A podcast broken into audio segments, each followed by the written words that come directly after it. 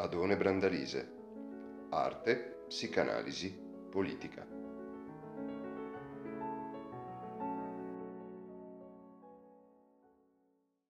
Oggi cominciamo a parlare di, di Lacan e eh, io partirei da quello che con termine proprio lacaniano possiamo definire eh, il soggetto finalmente in questione. E, e, cioè partirei da quel testo che si, intitola Funzione campo, in cui ehm, eh, Lacan innanzitutto comincia con una eh, quasi premessa, potremmo chiamarla, metodologica, ehm, su che cos'è un sintomo. Eh, termine su cui siete tornati più volte, ma appunto eh, qui viene definito come ritorno della verità nella faglia di un sapere. Il sintomo è sostanzialmente questo, il ritorno della verità nella faglia di un sapere.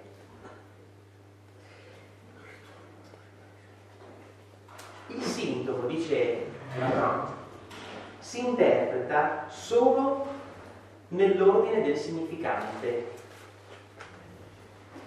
e il significante ha senso solo nella relazione con gli altri significanti.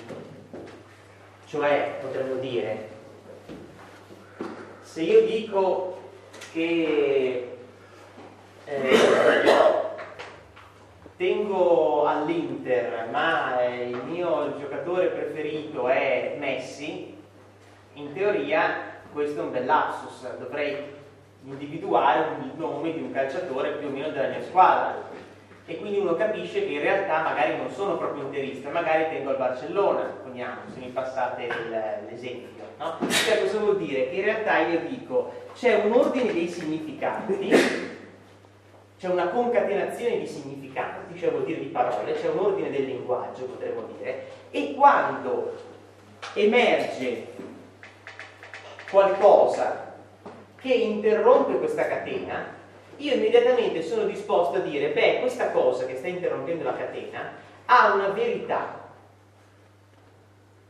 più forte di quella che io sto rappresentando in superficie. D'accordo? Cioè se questo è l'ordine del linguaggio e a un certo punto io per essere ancora più chiaro dico che mia moglie si chiama Sabrina mentre si chiama Sara, eh, c'è un problemino, no? E io sono immediatamente portato a dire, beh, evidentemente c'è qualcosa sotto, no?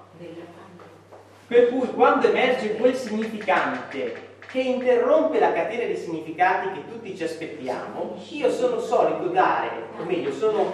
Eh, scusate, io veramente faccio veramente un sacco di fatica eh, perché la stanza comunque è piccola, quindi se sento parlare eh, faccio veramente fatica a tenere il filo, scusate ehm, se questo significato interrompe la catena che tutti gli altri si aspettano, il fatto che sia emerso qualcosa che ha interrotto la catena eh, implica immediatamente che questo qualcosa ha e attinge a una verità superiore a quella che io sto rappresentando.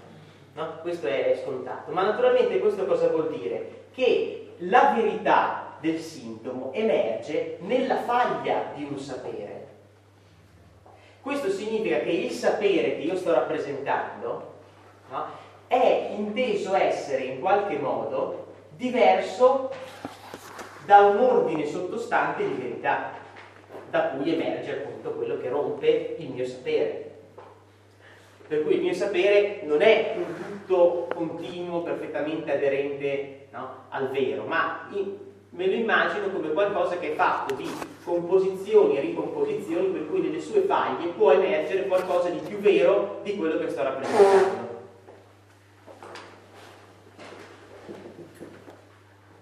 In questa articolazione, dice eh, Lacan, risiede la verità del sintomo.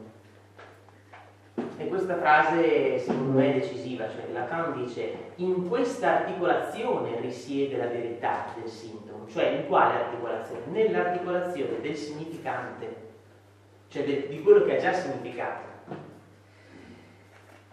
E cioè il sintomo conserva qualcosa di sfumato perché rappresenta una qualche irruzione di verità. Ma di fatto esso è verità perché è fatto della stessa pasta della verità. Se per verità intendiamo ciò che si instaura, dice lui, nella catena del significante. Allora, se questo è vero, noi siamo costretti a rivedere subito le premesse da cui siamo partiti. Per cui noi diciamo, di primo acchito, c'è un linguaggio che rappresenta, quindi c'è un ordine di rappresentazione, e poi c'è qualcosa di più vero sotto che emerge, che irrompe. In realtà, dice Lacan, non è così. Il sintomo può emergere come qualcosa di vero soltanto perché emerge nel significante quindi ha la stessa pasta dei significanti che uso. Il che significa che questa cosa che emerge in quanto vera può emergere in quanto vera soltanto perché ha un qualche rapporto con gli altri significati. Cioè io non dico, eh, non, non, faccio un lapsus quando sto parlando, cioè punto dico Bruh. questo non è un lapsus. Il lapsus per esserci deve adeguarsi all'ordine della rappresentazione. Quindi in realtà noi sbaglieremo di grosso a pensare che qui ci sia un, un sostrato vero. Non è così.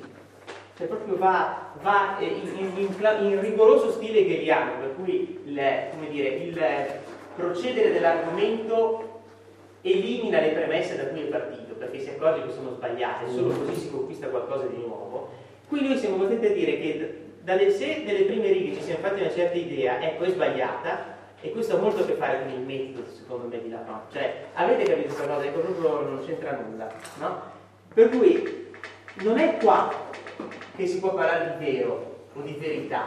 La verità emerge soltanto nell'ordine di realtà che noi già frequentiamo. Cioè qui il linguaggio è la verità, è il vero. E infatti il sintomo in realtà diventa vero nella misura in cui interrompe la catena dei significanti, ma per interromperla deve dimostrare di essere fatto della stessa pasta del significante. Cioè è quando uso un nome sbagliato che io capisco che ho fatto un lapsus, o meglio, che molto spesso gli altri capiscono che ho fatto un lapsus. È chiaro questo? Cioè eh, è nell'ordine della relazione che emerge il lapsus come eh, qualcosa che diciamo così, a livello sottostante sta inquietando la mia rappresentazione del mondo.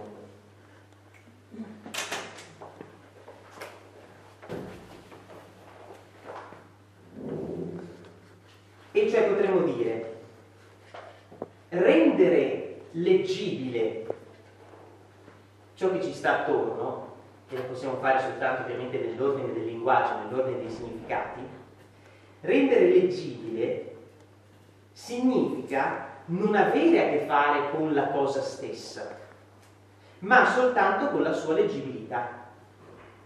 Per cui è chiaro che questo schema che stiamo trattando non, non implica che qui non ci sia niente. Non stiamo dicendo che il linguaggio è perfettamente aderente al, quello che finalmente possiamo chiamare il reale. Ma io posso rendere leggibile il reale e soltanto rendendolo leggibile il reale in qualche modo diventa per me realtà, cioè diventa una rappresentazione che ho. Ma questo non vuol dire che io ho a che fare, quando ho a che fare con un sintomo, con la realtà finalmente. Io ho sempre soltanto a che fare con la, diciamo così, se io dico che questo è la realtà, intesa come rappresentazione, questa, questa faglia sottostante la Fran la chiamerebbe il reale. Allora io ho a che fare in realtà sempre soltanto con il modo in cui il reale si manifesta, quindi il lapsus stesso non fa parte del reale, fa parte della realtà, perché in quanto è già emerso come lapsus, è interrotto la catena di significanti, pur essendo esso stesso un significante, è già una rappresentazione, non è il reale stesso, capite?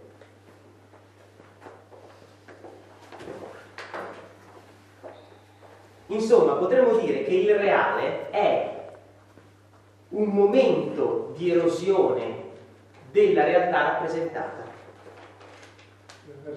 Della realtà rappresentata, cioè se per realtà intendiamo ciò che rappresentiamo, quando un lapsus emerge, quando un atto mancato emerge, eccetera, eccetera, abbiamo a che fare con il reale, non la realtà, ma il reale, come momento di erosione della realtà che noi ci rappresentiamo. La realtà, da questo punto di vista, è proprio il nostro tentativo di avere a che fare con la cosa. Ma la cosa, da sempre, inquieta invece eh, e costringe a modificare quella che è stata la nostra rappresentazione della realtà. Un'esemplificazione, giusto così siamo sicuri di aver capito? Questa, questa che ho appena fatto, eh, la faccio su di me, se dico che appunto mia moglie è, si chiama Sabrina, c'è un problema, no? Cioè vuol dire che probabilmente sto pensando a un'altra. Eh, l'esemplificazione è questa, più clamorosa di così, non so. Eh, tra l'altro, eh, nella situazione che ho fatto di un reale movimento di erosione, eh, mi dispiace ma ho letto i tuoi testi carta, quindi eh, era sua. Sei tra i pochi. Ora, eh, se vogliamo intendere questa cosa in maniera, eh, cioè, eh, collocandola all'interno tra l'altro di un contesto eh, filosofico più ampio, che è un po' il nostro tentativo, eh, qui siamo di fronte a qualcosa che non è così distante da quella che per esempio Heidegger chiamerebbe la differenza ontologica. La differenza ontologica che Heidegger fissa tra l'essere e l'ente. Cioè, potremmo dire, se io chiedessi che cos'è un ente, Nessuno di noi avrebbe difficoltà a chiarire di cosa stiamo parlando. Ente è questa bottiglia, ente è questo microfono, ente è questo libro, eccetera, eccetera. No? Sì, io. Eh, un vecchio maestro francese Giovanni Romano Pacchini avrebbe detto l'ente non è niente. E, e quindi io posso in realtà eh, fornire una serie enorme di esempi di che cosa sia l'ente, ma se io invece dovessi indicare che cos'è l'essere, Beh, farei un'enorme fatica perché in realtà essere è tutto ciò che qualsiasi ente di per sé appartiene inevitabilmente all'essere. Giusto? Quindi in realtà che cosa posso fare per indicare l'essere? Non posso fare così, perché questo evidentemente non è l'essere, è uno delle cose che noi possiamo indagare, ma che non chiamiamo essere, è uno dei tanti enti. Questo ha a che fare con, potremmo dire, la strategia conoscitiva generale della metafisica occidentale, la quale ha lasciato perdere l'essere perché è troppo vago e si è concentrata sull'ente, cioè cosa studiamo noi ancora oggi? Non è che io posso dire a un medico, ma ti sei mai posto? Qual è il problema della differenza tra l'essere e niente? No, guarda, io sono, eh, mi occupo di ematologia infantile, non è che posso stare lì a dire cos'è l'essere e cos'è il niente, no? Per essere efficace devo proprio cominciare a fare una serie di eh, differenziazioni e specializzarmi in quella cosa lì se la voglio risolvere, se voglio essere potente. Se... Non posso partire da Adamo ed Eva, come possiamo dire noi, no? E quindi, qual è il problema qui? Perché dico che c'è un'analogia? Perché inevitabilmente noi abbiamo tutta una serie di eh, enti tra loro concatenati, perché è, è, è più semplice concatenare tra di loro gli enti e far vedere la loro concatenazione Naturalmente questo può accadere soltanto sulla base, sullo sfondo dell'essere. Quindi l'essere non è che sia eliminato, ma ce ne dobbiamo dimenticare per poter parlare dei vari enti. No? Ora, qual è l'ulteriore problema? È che mentre io posso distinguere perfettamente tra un ente e un altro ente, per cui per dire il libro non è la lavagna, ecco, ovviamente due esempi con la L, il, il, libro non è il tavolo, no? E quindi li posso differenziare perfettamente. Questa distinzione che accade, cioè la negazione che determina quindi mente è tale perché non è l'altro, questa negazione banalissima che noi usiamo sempre, no? cioè, eh, nessuno eh, cade nel tranello che quella sia eh, una finestra, quella è una porta e la so distinguere determinatamente. Questa cosetta che noi facciamo in continuazione non la possiamo fare con l'essere, perché io non posso dire che l'essere è diverso dal libro o dal tavolo. Il libro e il tavolo appartengono all'essere, evidentemente. Poi dopodiché io mi devo dimenticare di questa cosa perché ho voglia di concentrarmi solo sul libro o sul tavolo. Ma non è che questa dimenticanza in realtà non affiori nella nostra vita. Perché? Facciamo un esempio più, più banale possibile. Se io sto andando in bicicletta, sto usando un mezzo, la bicicletta, che ha una serie di concatenazioni con tutto quello che mi circonda. Per cui per esempio io so che c'è una linea bianca che è quella che non devo superare con la gomma, eh, oppure so che per esempio eh, ci sono dei momenti in cui si interrompe la pista ciclabile, c'è un certo colore della strada e io so che lì devo prestare attenzione perché non posso far finta che sia la pista ciclabile, magari ci sta passando una strada, quindi devo sempre la no? Ma nel momento in cui si buca la gomma, quella bicicletta per un istante cessa di essere un mezzo di cui posso servire, cioè cessa di rientrare all'interno della concatenazione degli enti. E in quell'istante quella bicicletta, che prima era un mezzo, cioè prima era un significante, che stava in relazione con tutta una serie di altri significati, cessa di avere relazioni con qualsiasi altra cosa. Cioè io non posso più pormi il problema del rapporto tra la mia bicicletta con la mia gomma e per esempio la striscia della strada che non devo superare cioè cosa accade? Accade una interruzione dei significati, per cui dico, ma cos'è sta benedetta cosa che ho tra le mani, cioè la bicicletta, se non la posso usare la bicicletta? Per un attimo emerge il fatto che la bicicletta, oltre a essere un ente che io uso, è anche dell'altro che io non ho mai visto, cioè è anche dell'altro, intendo dire che ovviamente subito no, noi la facciamo rientrare nella catena di significati, per cui quando dovrò, dovrò descrivere che cosa è quell'altro, cado di nuovo nella identificazione e quindi potrò dire, beh, è comunque una serie di pezzi di ferro, di cose, ma questo è riappropriarsi della cosa una volta che si è determinata un'interruzione nei significati. Per un attimo dico, ma cos'è? Se mi si interrompe la connessione, cosa con cui oggi abbiamo particolare familiarità, visto che eh, eh, qui capita che la connessione vada e venga, che cos'è questa benedetta cosa che ho di fronte, che mi dà offline mentre io stavo facendo una cosa importantissima? No? Cos'è? E cioè in quel momento, per usare una espressione di nuovo heideggeriana, poi la pianto subito, per un attimo noi non siamo più nel mondo, potremmo dire, cioè nella nostra rappresentazione, nella nostra Weltanschauung, cioè nella nostra visione del mondo, ma per un attimo appare quella che Heidegger chiamerebbe la terra, cioè quello che comunque c'è, o meglio, quello che comunque è, prima e nonostante ogni rappresentazione che ne possa fare. È chiaro più o meno quello che, che stiamo dicendo? Allora, quindi Lacan dice, noi abbiamo a che fare qui con un doppio scandalo e cioè non solo abbiamo a che fare con, di fronte a un sintomo con l'insensatezza, tra parentesi, che non c'è mai. Perché il sintomo per apparire non, è, non deve far apparire l'insensatezza, la deve subito risolvere in un altro significato. Quindi l'insensatezza arriva non c'è mai.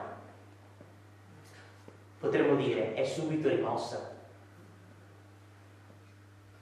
ma, dice Lacan, in che senso non c'è mai? Nel senso che, secondo scandalo, l'insensatezza appare soltanto nella catena dei sensati e quindi non appare in realtà. Cioè il sintomo non è la nuda verità, perché come nuda verità non potrebbe mai neanche apparire. Il lapsus in realtà ci fa intuire che l'ordine vigente è solo un ordine e non ha niente a che fare con, tra virgolette, le cose come stanno. Mm, per essere ancora più precisi, per evitare equivoci, non perché le cose stiano in un certo modo, ma perché l'espressione le cose come stanno è un'altra delle espressioni mediante, quali, mediante le quali noi eh, diamo un certo significato al reale che in realtà non sta per nulla.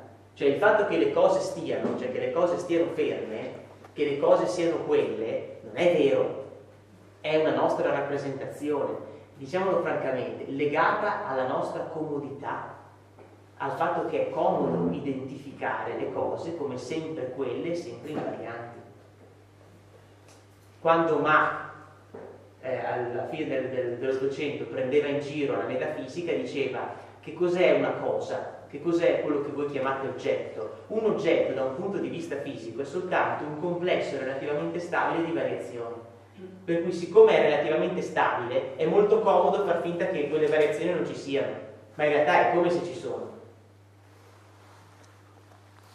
È lo stesso motivo per cui eh, appunto per chi già, l'ha sentito mi scuso ma è un esempio che viene molto bene. Eh, io ho una parola per questo e ho una parola per il tavolo, ma se io vi dicessi che cos'è questo? Cioè questa cosa insieme, nessuno mi sa dare una, una non c'è una parola, perché? Perché non è affatto comodo, non è affatto necessario avere una parola che indichi il libro e il tavolo insieme, perché? Perché non è un complesso stabile di variazioni, anzi quello che è stabile è questo o il tavolo, quindi abbiamo delle parole che lo denotano. Cioè facciamo in modo di farci una rappresentazione del mondo sulle cose come stanno, mentre sappiamo benissimo che questo libro ha un sacco di interazioni con il tavolo. Ecco, queste noi le rimuoviamo letteralmente. Le dobbiamo dimenticare per fare in modo che la catena dei significanti funzioni. Vedo facce molto perplesse. No? Beh, no, è chiaro. È chiaro? Ok. Ehm... C'era un'osservazione rapidissima, credo, a questo proposito. Lei? Sì, ah. il bambino, per esempio, quando deve dire stupido al padre, dice stupido. Non è stupido né stronzo, no, stupido. No. Cioè, quindi come il bambino riesce a cogliere questa che dove dà un significante suo proprio che lo trova al di là di quello che può essere visto sul piano razionale. Sì, io attribuirei a questo bambino anche una malizia in più. Perché se il papà gli lo rimprovera, ma io non ho detto su. Cioè fa apposta a modificare per non andare contro l'autorità, cioè per fare una cosa che tenga perfettamente conto del meccanismo di repressione. Per cui in realtà non si tocca al papà. No? Ecco. Papà potrebbe sempre rispondere in stupido, sarà lei. sarebbe, sarebbe, questa potrebbe essere la scuola di Palo, di Palo, di Palo Alto, no? Ripetere il sintomo del paziente. Questo è un altro discorso. Ora, se ampliamo un po' il discorso e arriviamo appunto a capire in che senso eh, Lacan ci parla di funzione e campo, cosa vuol dire funzione e campo? Ehm, funzione campo ha esattamente a che fare con la distanza che inevitabilmente esiste tra il reale e la realtà. Cioè nel senso che siccome quella che intendiamo come realtà è soltanto una rappresentazione e la nostra rappresentazione è fatta di significanti, i significanti, che quindi determinano qualcosa, si riferiscono a qualcosa, non sono soltanto dei segni che si riferiscono a qualcosa, ma all'interno di quel segno, potremmo dire così, ci deve essere anche un secondo elemento fondamentale, ossia il fatto che il segno in questione non può presentarsi come scisso da tutto il resto dell'ordine significante, ma deve in qualche modo tenere in sé e tenere conto in sé della coerenza con il resto dell'ordine della, della rappresentazione. Cioè ogni parola non è soltanto una parola in quanto in maniera funzionale arriva a determinare la cosa, come in matematica, no? Una funzione è una, fa- una, cosa fatta in maniera tale che se, se, la funzione tal dei tali e x è tal dei tali, ti dico che x è 2 e la funzione è la moltiplicazione per 2, non è che y può essere 5, se no c'è proprio una funzione. Le nostre parole però non funzionano come una funzione. Cioè non è che semplicemente determinano univocamente la cosa a cui vogliono riferirsi, ma tengono anche conto del, potremmo dire così, di quel campo che è il linguaggio. Funzione e campo, cioè non c'è funzione se non nel campo, non c'è parola se non all'interno di un linguaggio. dove quindi non c'è, una, eh, non c'è la possibilità di riferirsi alla, alle cose come stanno con un rapporto uno a uno, ma ciascuna parola tiene conto anche del rapporto che dovrà avere con le altre. Questo è anche molto bello, cioè, dal punto di vista grammaticale eh, io non posso dire eh, eh, la luce è acceso, proprio nella maniera più semplice, perché se poi invece andiamo a fare pensare cose strane, nella maniera più semplice la grammatica ci attesta questo richiamarsi delle parole no? tra di loro, proprio perché ciascuna parola deve tener conto dell'altra. Se lo volessimo esprimere in maniera mm, banale, per cui mi scuso anche per la, per la trivialità, però se io mi immagino tutta questa serie di parole, la cosa potrebbe funzionare se il reale fosse fatto di, di cose. E quindi se il reale fosse fatto di cose, io dico, beh, questo è questo, questo è questo, questo è... ma il reale non è fatto di cose, l'abbiamo appena detto, il reale è, è, è quello che anzi continuamente sbriciola, erode la nostra rappresentazione, quindi in realtà non ha niente di fisso, proprio perché non ha niente di fisso, la rappresentazione che ne facciamo, cioè il linguaggio, tiene conto del fatto che queste singole parole sono solo delle isolette abbastanza comode per orientarsi nel nostro arcipelago, ma non è che io posso far finta che le isolette ci siano a prescindere dall'acqua che le collega, perché se no non potrei neanche passare da una all'altra, giusto? E quindi c'è evidentemente la necessità di tenere conto del fatto che il, il reale non è fatto di cose.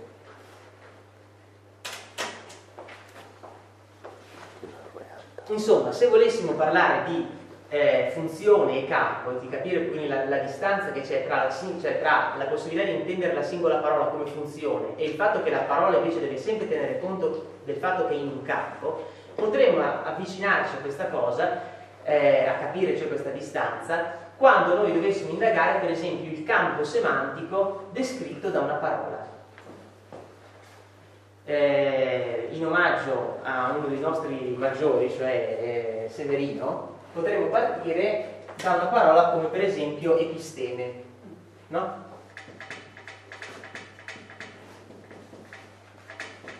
Allora, episteme in realtà è una parola greca che significa epi istasai, cioè stare sopra. In che senso? Nel senso che episteme, che vuol dire scienza, è quel sapere che sta sopra al divenire delle cose. Quel sapere saldo che sta sopra al divenire, nel senso che lo domina, che è perfettamente consapevole del fatto che eh, nonostante l'abbaglio del divenire, le cose invece stanno. D'accordo? Ora, in questa eh, parola non c'è soltanto questo significato, ma eh, la lingua cerca di manifestare questa stabilità del sapere, cioè il sapere vuole essere qualcosa di stabile, qualcosa che non passa sulle cose. Perché noi andiamo a conoscere, perché noi all'elementare ci insegnano che 2 più 2 fa 4? Perché quella roba lì, siccome è stabile, è utile saperla, giusto? Allora, episteme, anche da un punto di vista fonetico, fa capire questa cosa con questo tratto st. Perché st noi lo ritroviamo in un sacco di parole che vogliono dire stabilità, in un sacco di parole che vogliono dire costanza, in un sacco di parole che stabiliscono, stabiliscono per esempio le stazioni a cui noi ci dobbiamo fermare per compiere un certo percorso, quello che dobbiamo studiare per apprendere quella che è la stabilità delle cose, cioè quelli che sono gli standard. Se voi ci pensate, queste cose. Quello che per esempio è a un certo punto no, il coordinarsi delle cose secondo un orizzonte stabile che ne fa anche architettonicamente per esempio lo stile queste cose, se ci pensate, valgono in tutte le lingue indoeuropee. No? Fate dei veloci raffronti, tu stadi, no? eh, in, in, tedesco, figuriamoci, stellen, che vuol dire porre, ma anche stadio, ma anche eh, quello che, tutto quello che ha a che fare con la comprensione. in tedesco, non so, verstehen, verstand, l'intelletto, no? eh, ma anche in, in inglese. Cosa faccio io quando voglio capire qualcosa? Sto sotto in maniera da stare stabile, understand, no? Ecco, la lingua ci segnala che c'è questo tratto. E io che cosa ho fatto qui? Ho dato una definizione di conoscenza? No, non l'ho data. Ho fatto però vedere fino a dove si diffonde il campo semantico di questa parola. Non posso dire di averla definita, ne ho delineato dei contorni. Questo significa che al di sotto delle parole che usiamo ci sono proprio anche dei suoni che eh, indicano eh, l'appartenenza della cosa a qualcosa di più profondo del semplice significato. In tutte le lingue indoeuropee, quasi in tutte, serpente qui espresse. No? Ed è difficilissimo trovare eh, una lingua, cioè, qualche esempio diciamo, ma è difficilissimo trovare una, una lingua indoeuropea che non abbia la, la, L o la R per indicare il fiume, per indicare un flusso. Perché quelle, la L e la R nel liquido sono quelle che più si prestano a indicare quella cosa.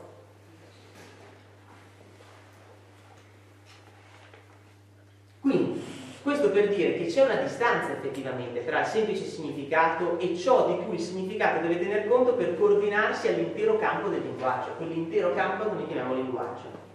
D'altra parte, perché questo ci interessa molto? Perché, dice Lacan, in psicanalisi la parola del paziente è l'unico medium con cui noi abbiamo a che fare. Quindi concentrarsi su che cos'è una parola e non pensare che la parola sia solo una funzione è molto importante perché l'unica cosa con cui abbiamo a che fare è la parola.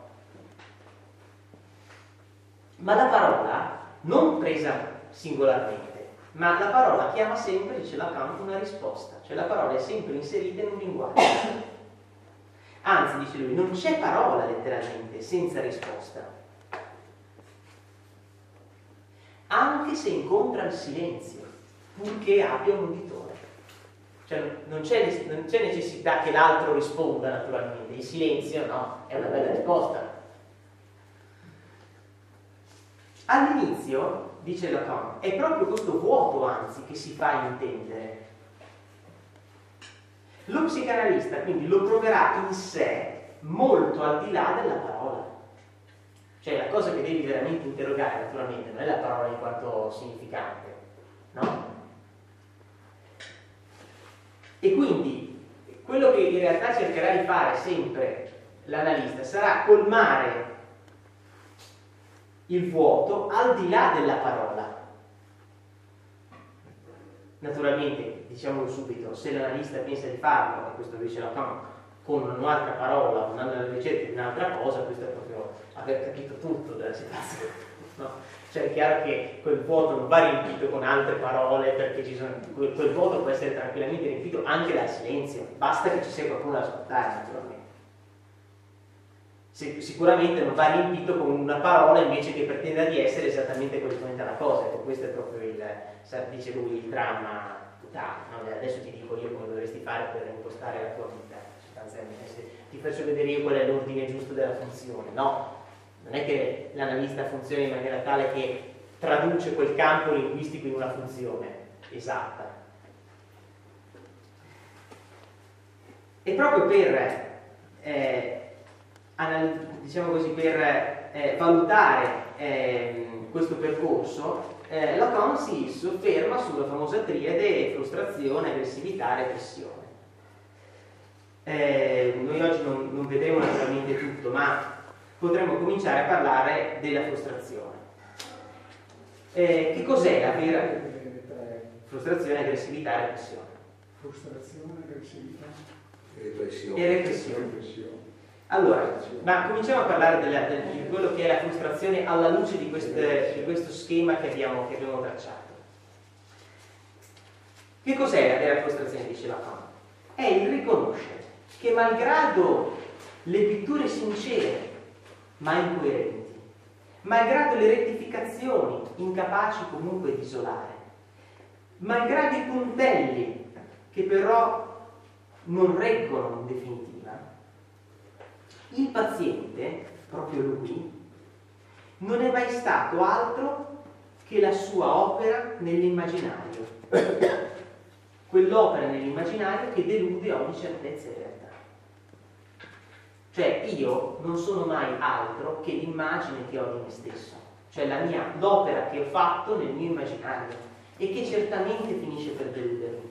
Perché io sicuramente, potremmo dire in maniera molto eh, veloce, quasi banale, sicuramente mi, mi raffiguro sempre eh, un pochino più eh, grasso, un pochino più magro, un pochino più intelligente, un pochino meno intelligente rispetto a quello che sono.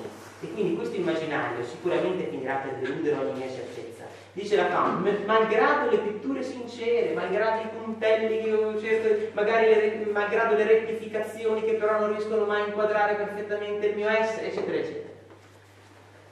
Cioè, malgrado anche la sincerità con cui cerco di fare, ma in realtà io sono sempre l'opera del mio immaginario. E cioè io mi ricostruisco, se io mi ricostruisco, in realtà non come se ci fosse già l'io, ma proprio l'io si costruisce sempre per un altro. Io non mi, non mi costruirei mai come io se non avessi degli altri. Questa, dice la Croce, è l'alienazione.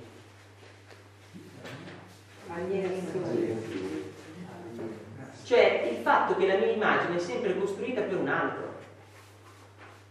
Io non sono io, io sono io sempre inevitabilmente in vista dell'altro, dell'immagine che voglio dare all'altro.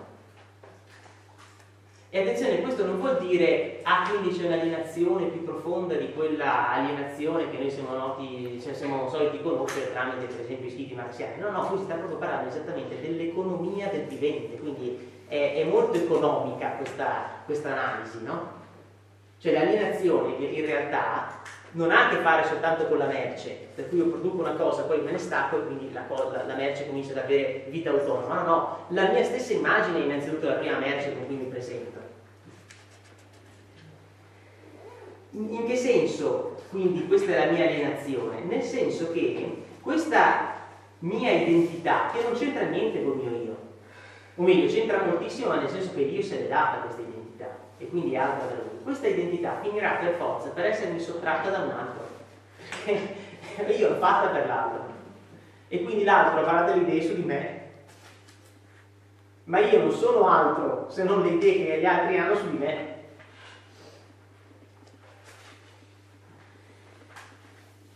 E quindi noi siamo costantemente in realtà in una condizione di frustrazione di un oggetto il cui desiderio è originariamente alienato, perché il desiderio non è mai il mio, ma è sempre quello dell'altro. Io cerco di costruire la mia immagine sulla base delle aspettative dell'altro. Quindi il vero desiderio che più mi importa non è il mio, è quello dell'altro. Io comincio a desiderare solo perché ci sono degli altri, che in realtà desiderano qualcosa su di me questa è normalità o è già patologia? Eh, ma questo è proprio il problema, che secondo me mm, questa distinzione deve crollare se siamo seri. Ma non tutti si riconoscono in questo meccanismo. Peccato. Cioè sarebbe come se dicessi io faccio parte del mercato capitalistico, però io sono un consumatore molto avveduto. Rientrerai comunque nelle statistiche garantito, no? Cioè non è che noi possiamo dire sì sì c'è un sistema che poi io sono, io sono più furbo, no? Ma ci arriviamo subito a capire in che senso. Spero. Eh, quindi questo perché ci coinvolge tutti? Perché più si elabora questa immagine per cercare invece di eliminare no, questo riferimento all'altro, eccetera, più ci si aliena. Questo è il punto. Cioè non è che questa è l'alienazione per cui, ah, io, c'è l'alienazione, quindi lo so e adesso metto in campo tutta una serie di cose che mi salvano dall'alienazione per cui mi approprio davvero del mio io. Già. E come farai se non di nuovo nella parola? Nel, cioè, e, e quindi l'alienazione non può che aumentare. Insomma, dice la fama a un certo punto, non vi è adeguatezza, perché in definitiva se vale quello che abbiamo detto, ogni parola è in qualche senso un inganno. Cioè quando noi un inganno,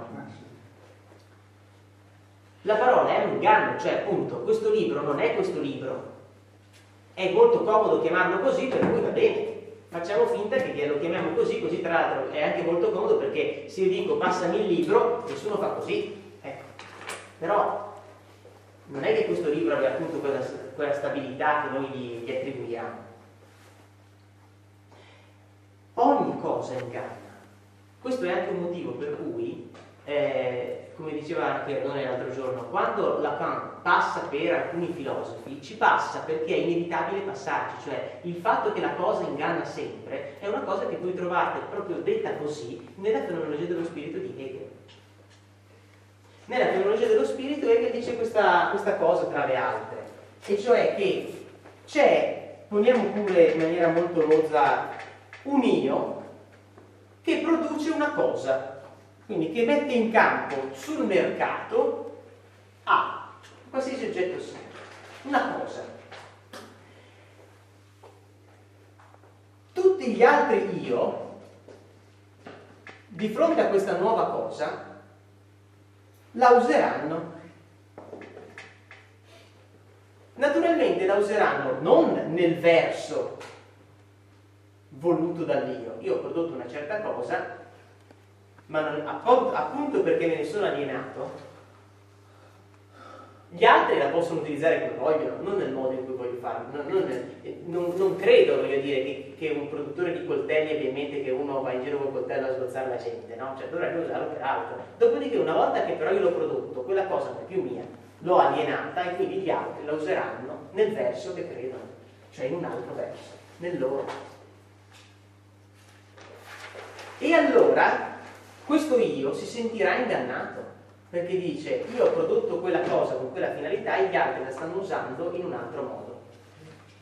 Ma al contempo, in realtà, dice Hegel, non è che soltanto questo io è stato ingannato, perché in realtà, siccome io ho creato questa cosa, questa cosa nuova che ho messo sul mercato, ho dato a questi vari io la possibilità di adoperare una nuova cosa che però ha modificato il loro modo di fare, no?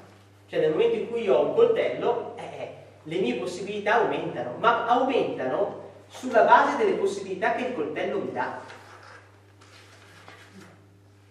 Quindi quello che conta è il mezzo nuovo che io sto utilizzando. Per dirlo in maniera molto molto rude come sa fare Hegel, l'aratro è molto più nobile di tutti i desideri dei contadini che ha soddisfatto lungo i secoli.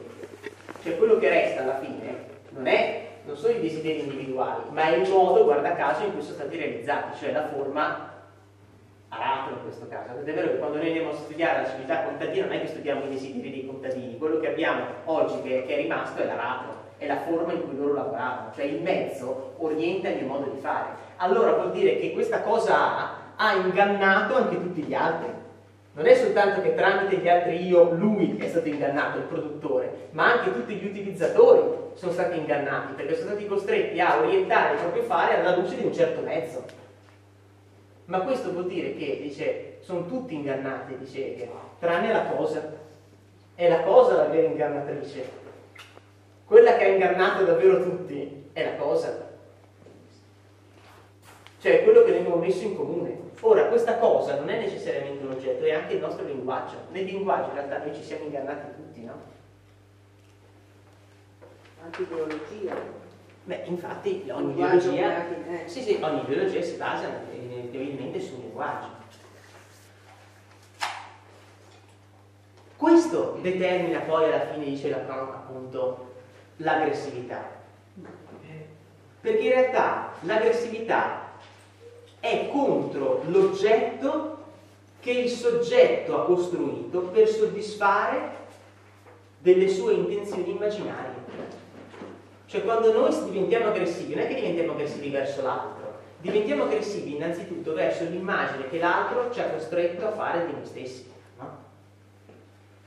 Io sono arrabbiato non con l'altro in quanto tale, ma perché l'altro è colui che mi ha costretto ad assumere una certa immagine.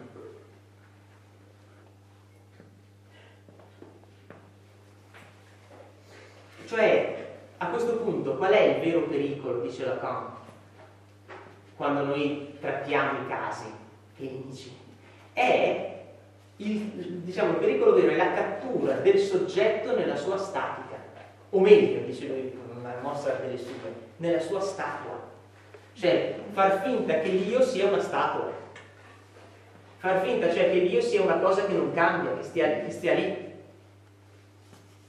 nella sua statua. Ecco, dice, dice Lacan tra l'altro, non illudiamoci di fare i furbi e di pensare che questa statua venga dinamicizzata semplicemente con riferimento alla storia del soggetto. Per carità, dice lui, non scadiamo in questa cosa. Per cui noi diciamo, eh no, chiaro che non è una statua, perché il soggetto ha la sua storia. Come se con questa dinamicizzazione della statua noi avessimo risolto i problemi. Perché in realtà, appunto, non è una statua che si muove, è una macchia che si deforma in continuazione, se la prendiamo sul serio, questa immagine del Dio. Non è semplicemente una statua a cui abbiamo dato un po' di movimento, il range di deformazione, quindi di, di mutazione dell'immagine che abbiamo dato a noi stessi è vastissimo, non è come semplicemente una, una statua che ogni tanto muove un braccio oppure no. E quindi, dice Lacan, eh, la reintegrazione della statua nella sua storia prova solo a dinamicizzare un po' questa statica e non ottiene niente. In Invece, dice l'analista, sospenda le certezze del soggetto affinché cessino anche gli ultimi miraggi, cioè gli ultimi miraggi di arrivare a un certo punto alla, finalmente alla cosa. Cioè adesso, adesso ti dico io cosa sei, o comunque ti aiuto a scoprire cosa sei.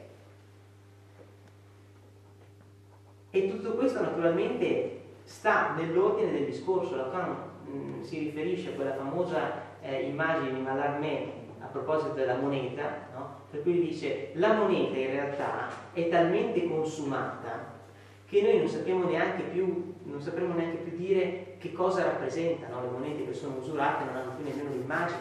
Per cui che cosa rappresenta, quanto valeva, quanto... Ecco, il linguaggio è esattamente questo, sono parole usurate di cui nemmeno più sappiamo il significato. Però che cosa ci testimonia la moneta? Che c'è stato uno scambio, che, che in qualche tempo qualcuno si è messo in relazione con l'altro. Quindi la parola, per quanto usurata, per quanto magari nemmeno più capiamo il senso di questa parola, tuttavia ha una sua, una sua valenza, un suo valore, cioè il fatto che testimonia che c'è stata della relazione, c'è stato uno scambio tra di noi. Che cosa abbiamo di mira quando parliamo di un oltre la parola. Dice Lacan, non certo un oggetto al di là della parola del soggetto. Cioè non siamo lì per dire guarda soggetto, stai, stai usando delle parole inappropriate, ti faccio capire io la cosa che c'è sta al di là delle tue parole. Non siamo alla ricerca di una cosa. Dice Lacan, l'analisi psicoanalitica non è realtà, ma verità perché è l'effetto di una parola piena, questa verità, che naturalmente sta sulla, sull'ordine del linguaggio, non sta più in basso, è soltanto verità, non si azzarda ad essere il re, quello che abbiamo chiamato il reale. No? L'analisi è soltanto l'effetto di una parola piena di riordinare, scusate se cito ma è inutile che faccia finta di dirlo meglio di lui, eh, è l'effetto di una parola piena di riordinare le contingenze passate dando loro il senso delle necessità future. Cioè non di dare un senso in generale, ma di dire guarda, viste le contingenze passate, che comunque ce le hai, cioè non è che sono contingenti nel senso che puoi farne a meno, no, le contingenze nel senso delle casualità che però ti hanno inchiodato lì, no, possono riassumere un senso, possono riavere un senso nel, nel senso delle necessità future, non molto altro. Cioè senso che se sei partito così, devi sapere che le necessità future, cioè quello che incontrerai, sarà più o meno quello. Non è che ti sto dicendo adesso ti cambia la vita. Questa è la parola piena. Cioè queste necessità future, dice Lacan, così come le costituisce quella poca libertà con cui il soggetto le rende presenti, il presente. Il presente è quella poca libertà con cui noi, alla luce delle contingenze passate, possiamo avere un'idea delle nostre necessità future.